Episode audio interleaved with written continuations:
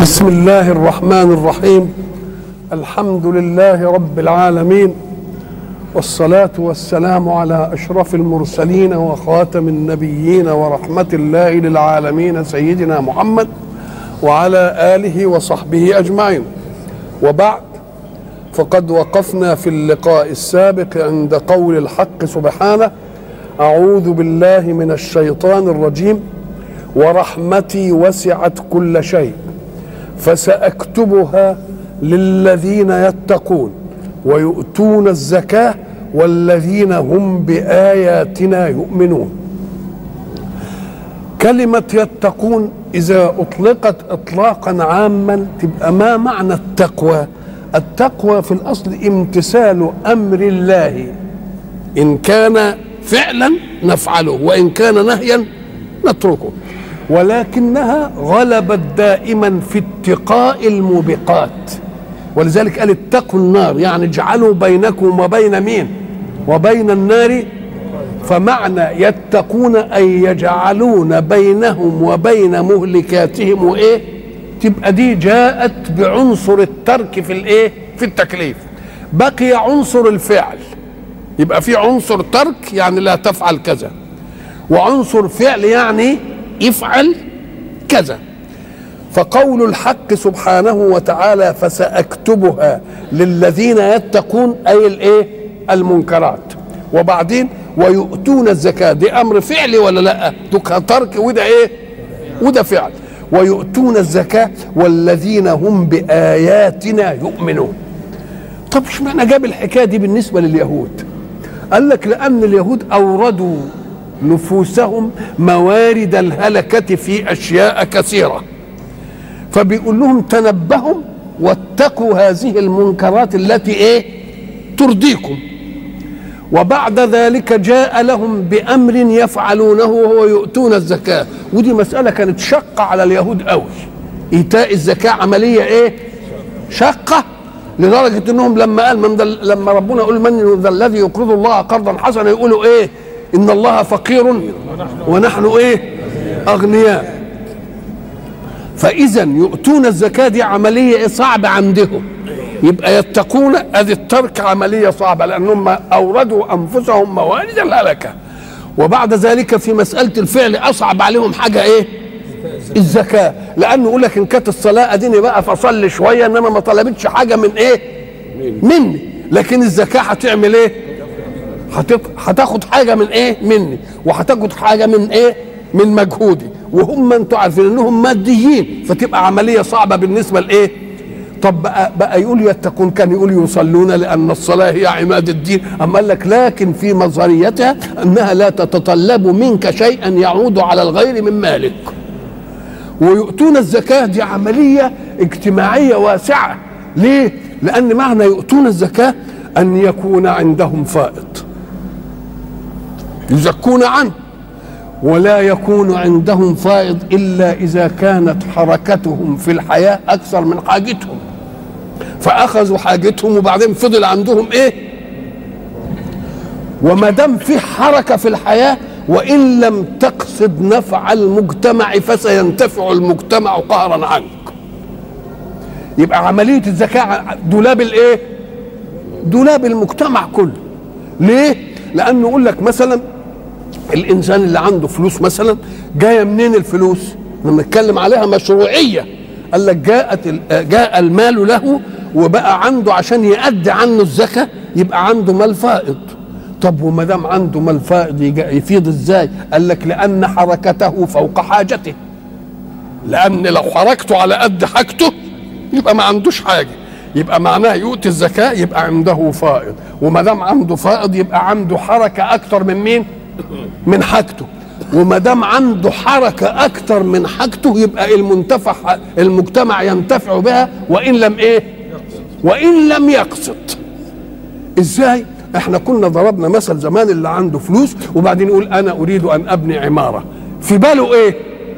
إيه الشيء اللي في باله؟ أنا هبني عمارة 10 أدوار وكل دور فيه أربع شقق يبقى عندي 40 شقة وهأجر الشقة ب 100 جنيه قعد يحسبها بهذا الشكل. نقول له احسبها كما تحب.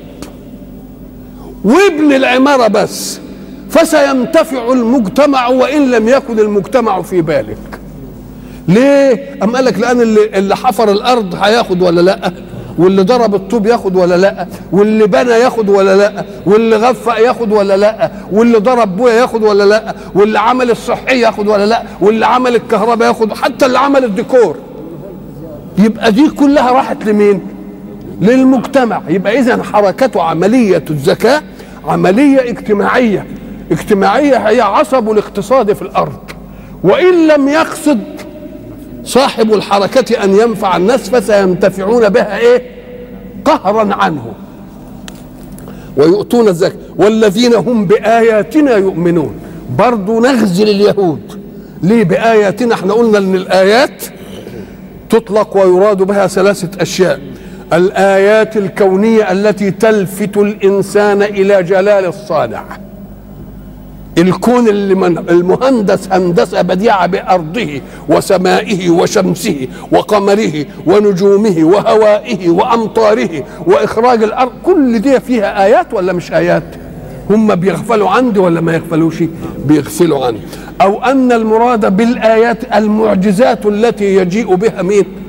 الرسل برضه هم ما إيه الحتة دي لما الآيات تجي لهم الآيات متكررة ومع ذلك برضه إيه ما يؤمنوش أو أن المراد بالآيات المنهج كآيات القرآن كمثلا الإصحاحات اللي في في التوراة مثلا الأسفار اللي في الإنجيل مثلا نقول ما هم غافلين عن إيه؟ عنها يبقى الآيات في عمومها مغفول عنها من مين؟ من اليهود وبعد ذلك دخل عليهم في المقصد الأساسي من عرض هذا القصص كله. إيه المقصد الأساسي؟ أن يؤمنوا بذلك الرسول الجديد. قال إن كنتم عايزين الرحمة أنا سأكتبها لمين؟ للذين يتقون. والذين يؤتون إيه؟ الزكاة. والذين هم بآياتنا إيه؟ يؤمنون. وبعدين قال إيه بقى؟ الذين يتبعون الرسول النبي الأمي. يبقى يبقى آلت إلى مين؟ إلى أن يصدقوا برسالة الرسول عليه الصلاة والسلام. الذين يتبعون الرسول. إحنا قلنا الرسول والنبي. في حاجتين اتنين رسول ونبي. قلنا الرسول هو المرسول من الله. سواء كان رسولا بمعناه الاصطلاحي أو نبي. يبقوا الاثنين إيه؟ رسول ولذلك وما أرسلنا من رسول ولا نبي. يبقى النبي مرسول ولا مش مرسول؟ يبقى النبي مرسول أيضا. ولكن فيه فارق أن الرسول جاء بمنهج وبكتاب والنبي جاء أسوة سلوك. أسوة إيه؟ أسوة سلوك. الرسول فيه رسول وإيه؟ ونبي. أو النبي هو الذي أوحي اليه بشرع خصوصي يعمل به ولم يؤمر بتبليغه. يبقى منزلة إيه؟ منزلة زايدة. أنت رسول. هذا منهج تفعله وتبلغه ليفعله الناس. ودي لك خصوصي. فيبقى الرسول جمع بين إيه؟ الرسالة والإيه؟ والنبوة. الذين يتبعون الرسول النبي الأمي. شوفوا الأم دي القرآن اتك عليها في مواضع إيه؟ كثيرة جدا. إيه معنى الأمي؟ أمي. أم قال لك دي نسبة. والنسبة إلى أم أمي. طيب إيه يعني أمي؟ يعني منسوب إلى الأم. أم قال لك خذها من الآية في قوله سبحانه والله أخرجكم من بطون أمهاتكم لا تعلمون شيئا. فلما يقال هذا أمي يعني زي ما خرج من مين؟ من بطنه. إحنا بنعرفها على إنه لا يقرأ ولا إيه؟ ولا يكتب. خلاص كده؟ آه آه. والله أخرجكم إيه؟ من بطون أمهاتكم لا تعلمون شيئا. وبعدين وجعل لكم السمع والأبصار السمع عشان تسمعوا من غيركم. معلومات يعلمها لكم فتسمعونها بإيه؟ بأذن. وبعدين أعلمكم الأبصار لتروا أنتم بنفسكم. وبعدين اداكم الأفئدة عشان تستنبطوا مما سمعتم ومما رأيتم شيئا إيه؟ شيئا جديدا معلومات عقلية. يبقى كم وسيلة للعلم؟ والله أخرجكم إيه؟ من بطون أمهاتكم إيه؟ لا تعلمون إيه؟ وبعدين جعل لكم وسائل العلم. إيه هي وسائل العلم؟ السمع والأبصار إيه؟ والأفئدة. السمع عشان تسمع علم غيرك يقولوا لك. والبصر عشان تشوف انت بنفسك. والأفئدة قال لك اللي انت سمعته واللي انت أبصرته خليهم يعملوا مع بعض تفاعل في نفسك يكون عندك معلومات إيه؟ عقلية كتير. ليه؟ أم قال لك؟ لأن الإنسان مثلا الأول الإنسان الذي طرأ عليه أخذ ما أخذه الأول من مادة الكون اللي شافها؟ واللي هو سمعه وضم إليها إيه؟ فعله هو. يقوم اللي يجي بعد كده الثالث ياخد من مين؟ ياخد من الأصل الذاتي ومن الإيه؟ الثاني وهو يزود. والرابع الله. ولذلك العالم كله يستفيد يقف عندما انتهى إليه سابقه وبعدين يعمل حاجة إيه؟ جديدة. يقوم اللي يجي بعده ينتفع بما انتفعت به أنا وبما زدته أنا. يبقى كل يوم يزيد المعلومات ولا ما تزيدش؟ كل يوم تزيد الإيه؟ المعلومات. إياك أن تظن إن حد بيجيب حاجة جديدة ابدا. ليه؟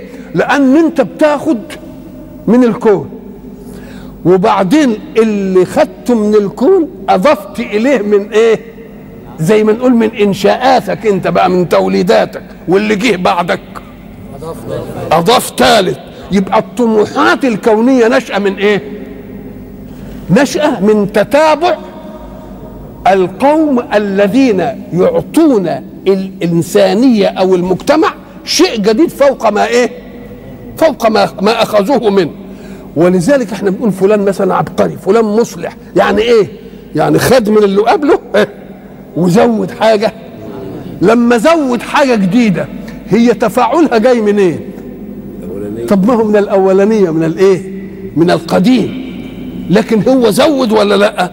ولذلك لما سألوا ابن المقفع قالوا له أنت اتعلمت الأدب الجميل ده منين والأسلوب الراقي ده إزاي ومش عارف إيه ده إزاي؟ قال ابدا. شربت الخطبريه الخطب اللي إيه؟ اللي قبلي. فلم أضبط لها روية. يعني عرفت من اللي قبل كتير وحفظت كتير. فغاضت ثم فاضت. فلا هي هي ولا هي غيرها. فلا هي هي ولا هي إيه؟ غيرها. طيب ال ال الأم بقى خد من الإيه؟ بال بالسمع وبعدين بالأبصار وبعدين كون من الإيه؟ من الأفئدة. يبقى أول شيء يستفيد الإنسان ما هو قوله لا تعلمون شيئا. يبقى دليل على إن السمع والبصر والفؤاد هيدوني إيه؟ هيدوني علم. يقوم نقول أول حاجة بتستفيد منها السمع. وبعدين بقى لما تشوف تبتدي إيه؟ تستنبط أنت. ولما تضم السمع ده على ما استنبطته انت تطلع حاجة إيه؟ تطلع حاجة إيه؟ جديدة. فقول الله الذين يتبعون الرسول النبي الأمي يريد أن يصل رسوله صلى الله عليه وسلم بالسماء مباشرة. فلم يستفد من مخلوق شيئا لا سمعا ولا كل اللي عنده من مين؟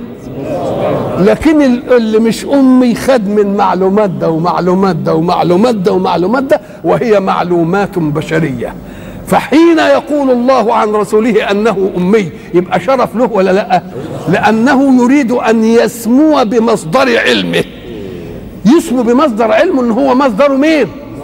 مصدر الله. ليه؟ أم قال لك لأنه لما هيسمع سيسمع حقا وباطلا.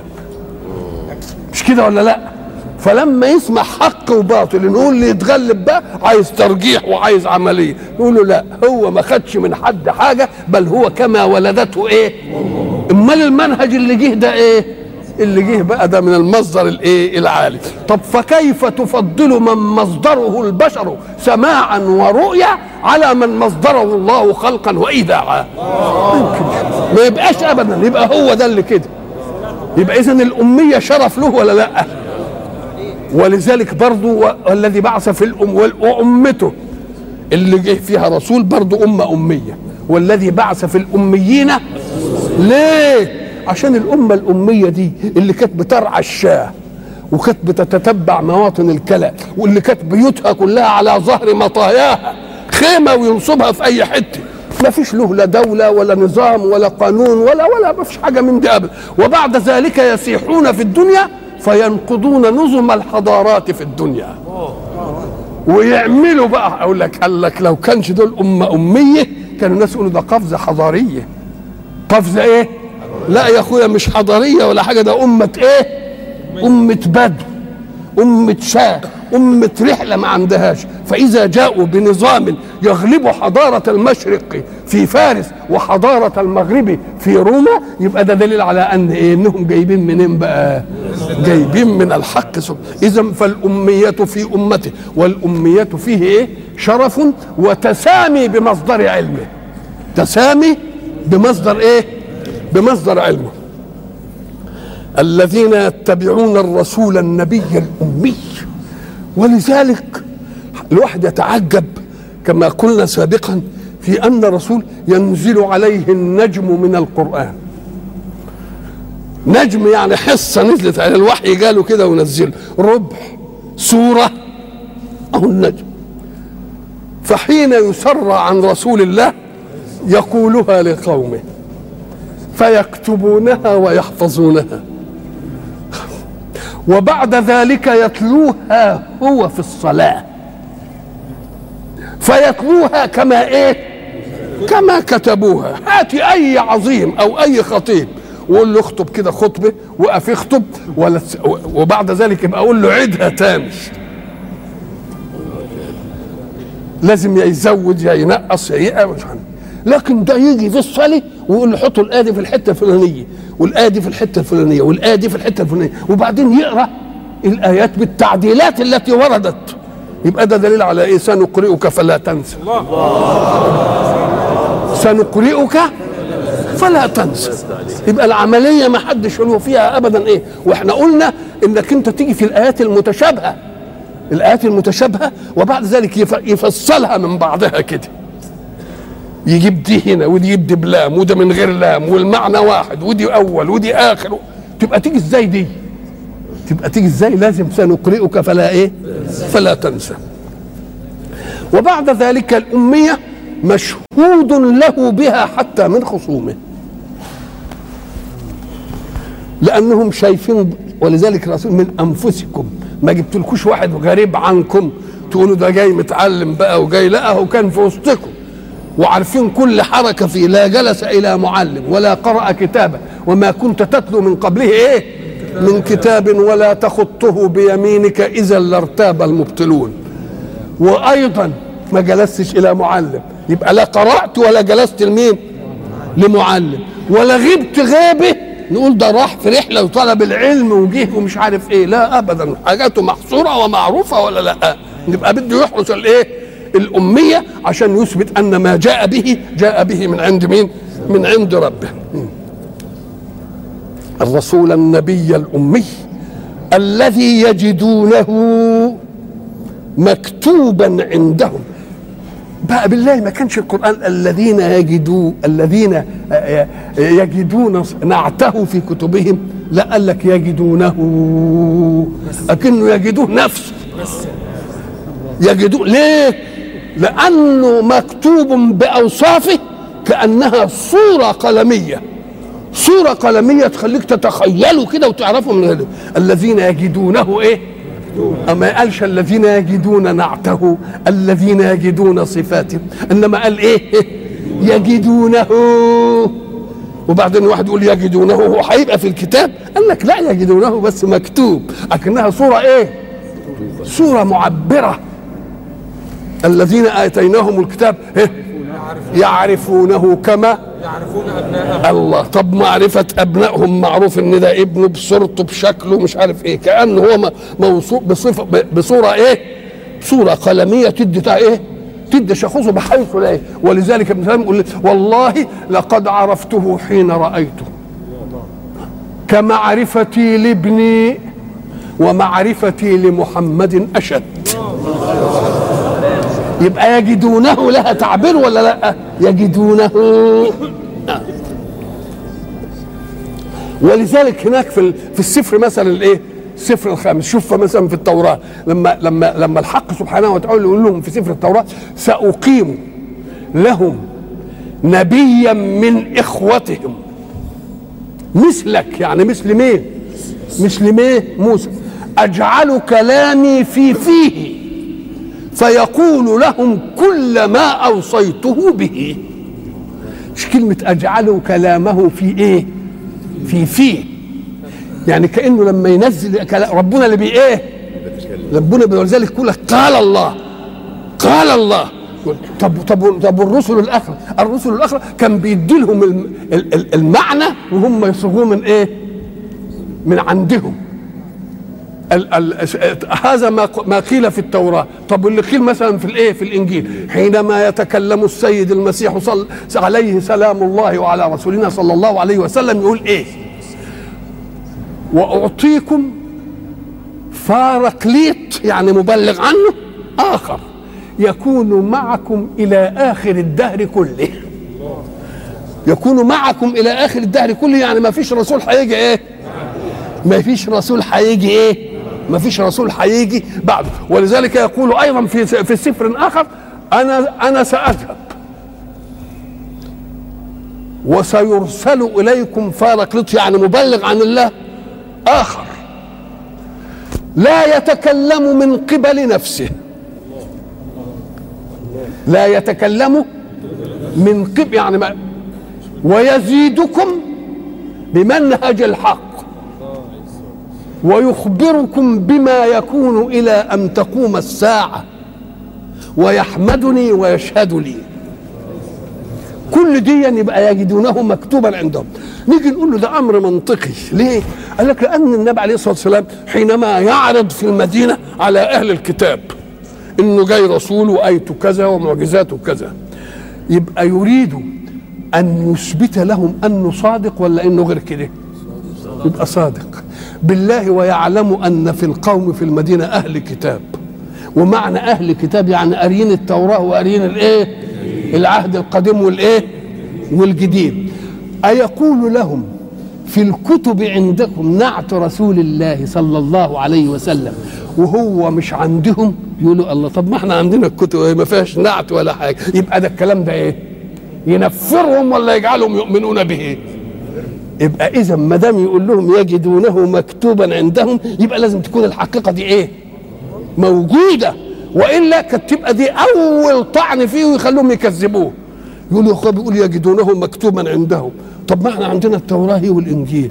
ما فيش فيها مثلا حاجة عندي. يقوموا يصدقوه ولا ما يصدقوش؟ لكن لما يجدوها عندهم زي هو ما قال يعرفوا أن الذي أخبره بأنها موجودة يبقى صادق ولا مش صادق؟ يبقى بدليل أن قوما منهم إيه؟ أسلموا. الذي يجدونه مكتوبا عندهم في التوراة والإنجيل.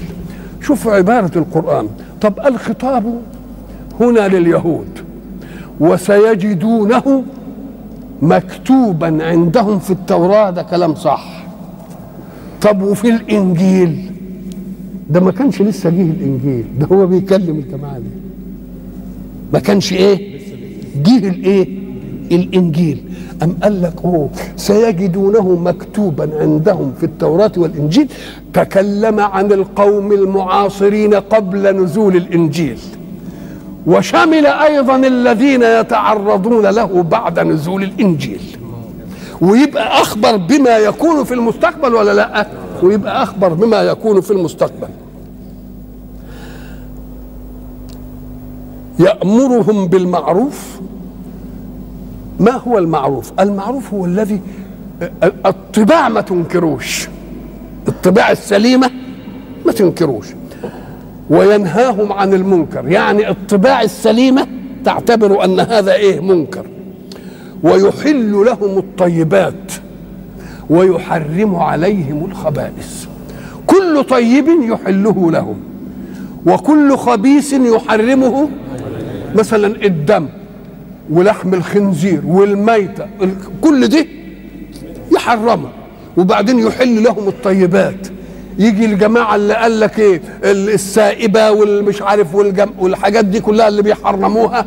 ما جعل الله من بحيرة ولا سائبة ولا وصيلة ولا حاجة. ويجي لكم أنتوا كنتوا بتحرموا أشياء على إيه؟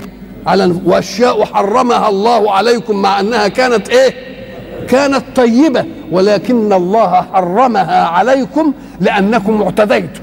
فلما اعتديتم وأخذتم ما لم يحله الله حرم الله عليكم ما أحله لغيركم. فبظلم من الذين هادوا حرمنا عليهم طيبات أحلت وعلى الذين هادوا حرمنا كل ذي ظفر ومن البقر والغنم حرمنا عليهم إيه شحوما يبقى النبي جاي يعمل إيه؟ ينسخ كل الحاجات دي كلها وكل طيب يحله وكل حرام إيه؟ يحرمه.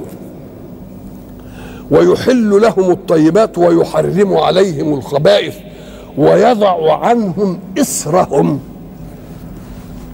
الإسر ورد في القرآن في ثلاث مواضع. الموضع الأول في قوله ربنا لا تؤاخذنا إن نسينا أو أخطأنا. ربنا ولا تحمل علينا إصرا كما حملته على الذين إيه؟ وهذه الآية. برضه يعمل عنهم إيه؟ آه الإصر بتاعهم. يبقى ما هو الإصر هنا؟ الشيء الشاق. الشيء الشاق على الإيه؟ على المكلف. الرسول جه عشان إيه؟ يحمل هذه الإيه المش... قال لك طيب وإيه المشقات اللي كانت عند اليهود؟ أم قال لك اليهود التوبة عندهم كانت مشروعيتها أن يقتل التائب نفسه. وأن النجاسة إذا أصابت شيئا منه لا تطهر إلا بقرض. إن وقعت نجاسة على التوب نقول له اقطع الحتة اللي فيها الإيه؟ بالله دي مشقة ولا مش مشقة؟ مشقة. طيب القتل لما يكون خطأ ولا خطأ ما فيش فيه دية قصاص. الله.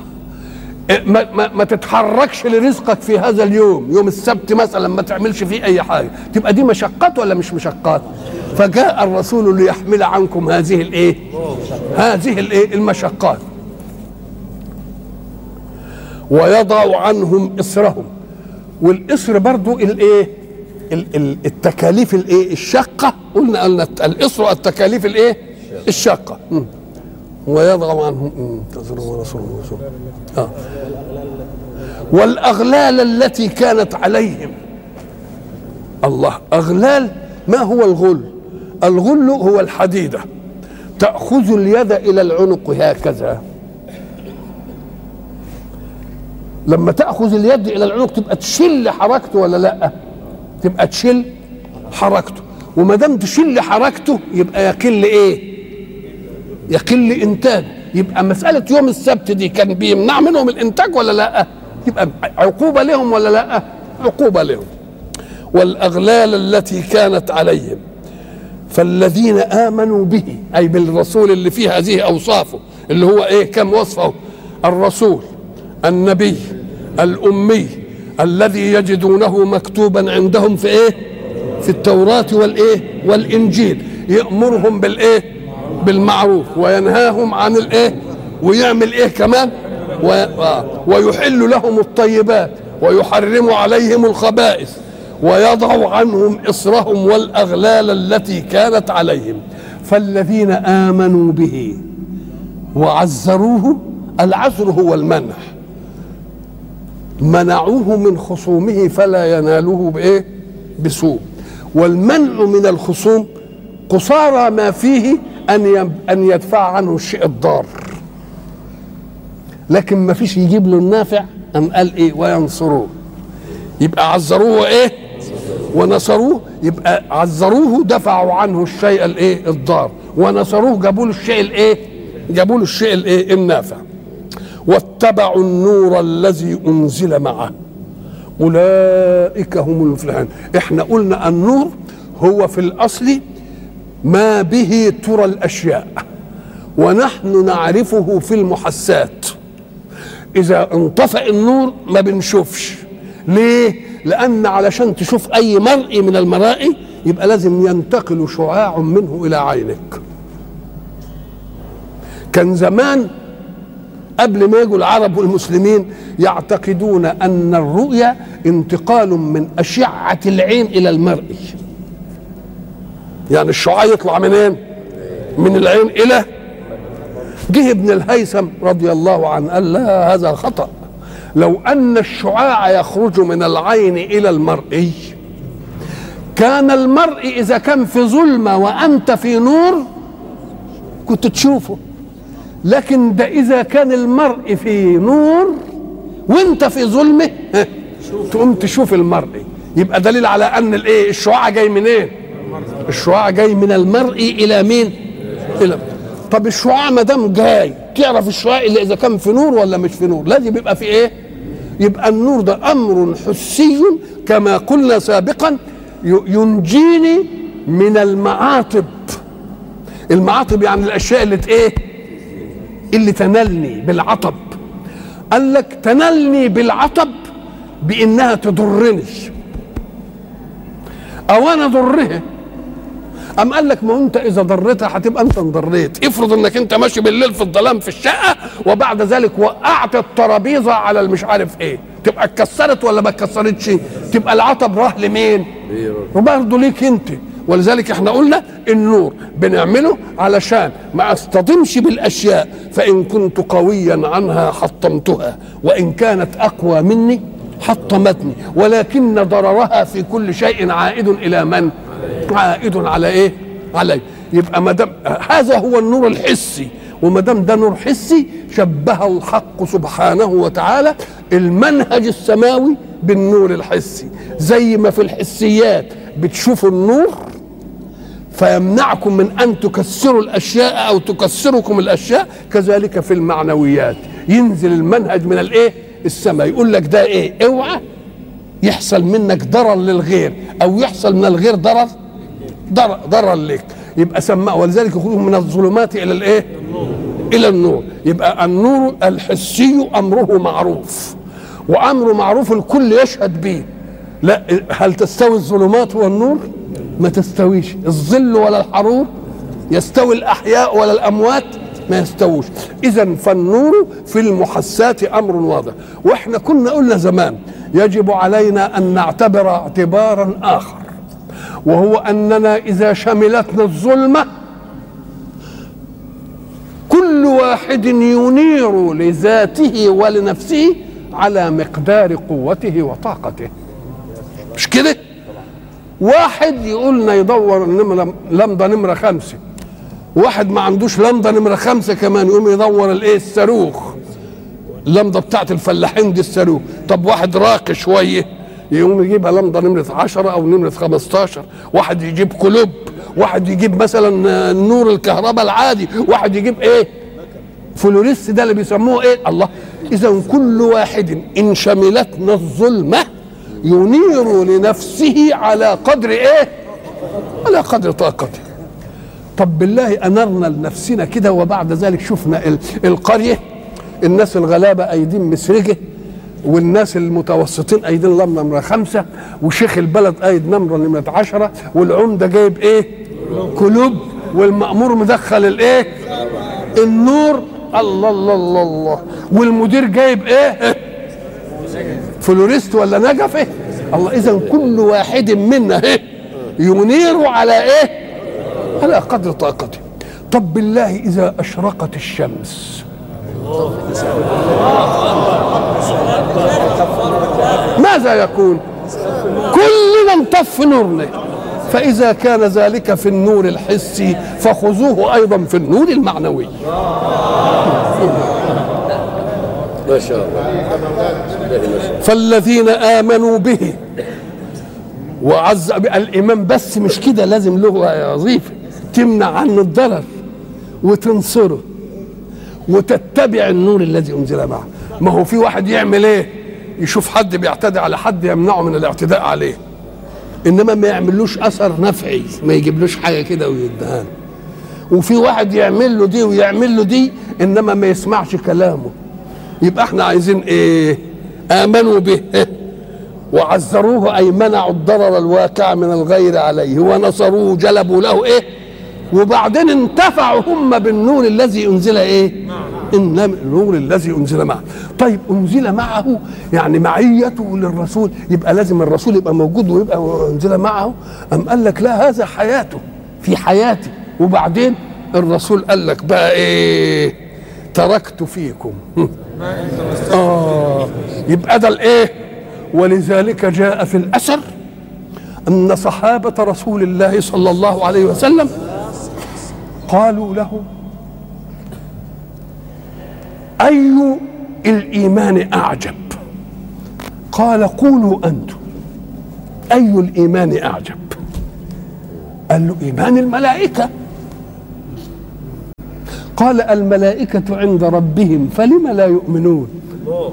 ده وياه ده شايفين العظمة وشايفين كل حاجة. قالوا الأنبياء يا رسول الله قال الأنبياء يوحى إليهم فلم لا يؤمنون؟ قالوا نحن يا رسول الله. إحنا بقى اللي إيه؟ أعجب في في الإيمان. قال أنا فيكم فكيف لا تؤمنون؟ يبقى اذا أي الإيمان أعجب ما جاتش لا في الملائكة ولا في الأنبياء ولا في صحابة رسول الله. خلاص؟ قال إنهم قوم يكونون بعدي. يجدون كتابا في ورق فيؤمنون به. كتاب في ورق كده ولا شفنا النبي ولا عمل ابدا. اي حاجة. قال لك هم دول اللي الايمانهم عجيب. ليه؟ أم قال لك لأن هو جاب لكل حاجة حجة تمنعها. الملائكة عند ربهم. ليه ما يؤمنوش؟ ده هم عند ربنا. والأنبياء بيوحى إليهم. وأنا فيكم. طب ما أنا فيكم دي بالله ما بنشوفش واحد. في ناس ولا ادعى نبوة ولا حاجة إنما يبقى محترم ومرعي الجانب ومسموع الكلمة. ما يمكن خلقه يمكن سمته يمكن أدبه في التناول إنما دي مش موجود عندنا دلوقتي إلا كتابه. يبقى لما نؤمن يبقى ده العجيب ولا لا؟ هذا أعجب الإيه؟ إنهم قوم يكونون بعدي يجدون كتابا في ورق فيؤمنون به.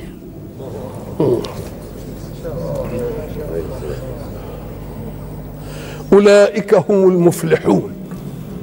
مفلحون الفائزون. الظافرون بالمراد. الممنوعون من العذاب ال- المحظوظون بالثواب. هم دول الإيه المفلح تجد إن عبارة المفلح والفلاح دي كلها مأخوذة من أمر حسي لتقرب لنا الأمر المعنوي. قد أفلح المؤمنون. مش كده قال؟ أفلح. طب مش معنى جاب المادة دي فلح؟ أم قال لك لأن ال- العملية دي كل واحد بيشوفها. بيشوفها في في مقومات حياته. يجي يفلح الأرض ويشقها ويحط شوية إيه؟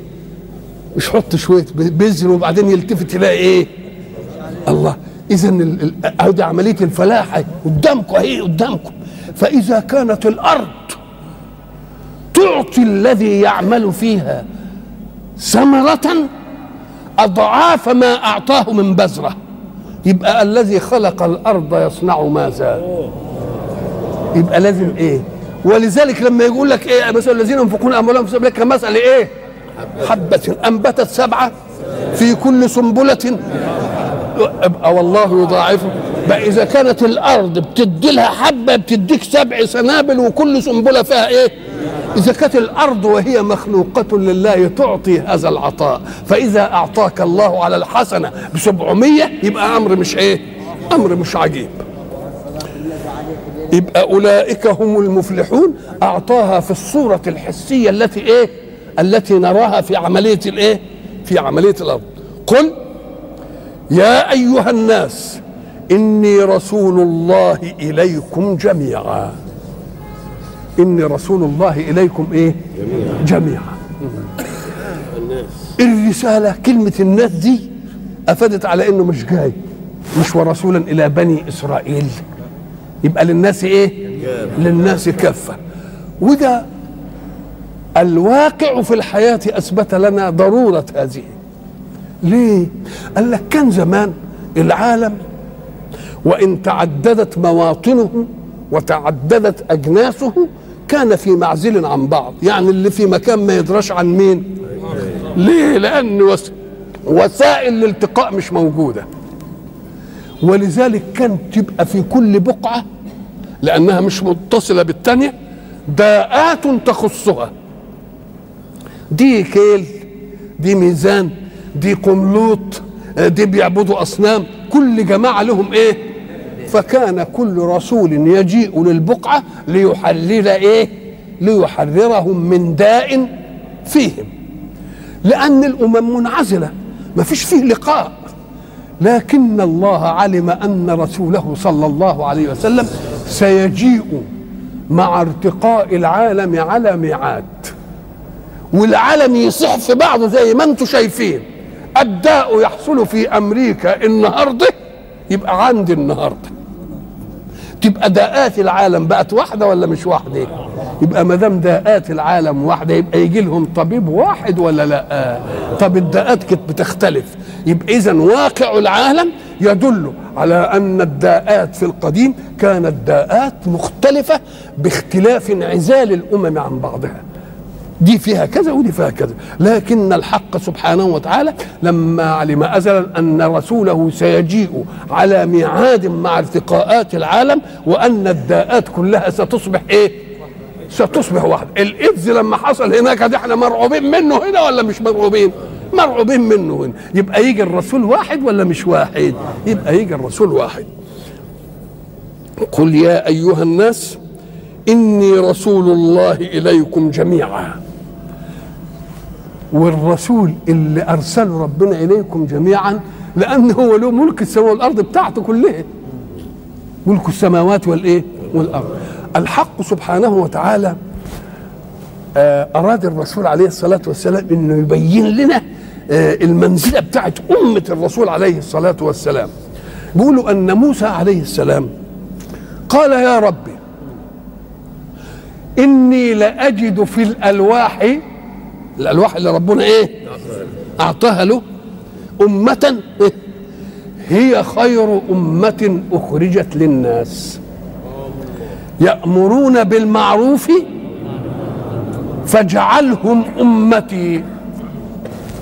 قال يا موسى تلك أمة أحمد. ما تطلبهاش دي. قال يا ربي إني لأجد في التوراة أمة. هي آخر الأمم خلقا. والسابقون إلى الجنة. فاجعلهم أمتي. قال تلك أمة أحمد. قال يا ربي إني لأجد في التوراة أمة من هم منهم بحسنة فلم يفعلها كتبت له حسنة. لأن الهم بالخير ده نقول ده سجل لك وإن لم تصنعه. وإن فعلها كتبت له عشر حسنات. وإن هم بسيئة فلم يفعلها كتبت له حسنة. وإن فعلها كتبت عليه سيئة واحدة. اجعلهم أمتي. قال الله تلك أمة أحمد. قال يا ربي إني لأجد في الألواح أمة هم الشافعون والمشفوع لهم. فاجعلهم أمتي. قال تلك أمة أحمد. اذا أمة أحمد دي جت أخذت ميراث الإيه؟ خدت ميراث السماء كله. ليه؟ أم قال لك لأن أمر منطقي. لأن العالم سيكون قد بلغ القمة في الحضارة التي تبعد البشر عن منهج السماء. تبقى أمته اللي جم هذه في هذه المسألة يبقى خير الأمم ولا لا؟ مش خير الأمم. يبقى خير الأمم. وإلى لقاء آخر إن شاء الله.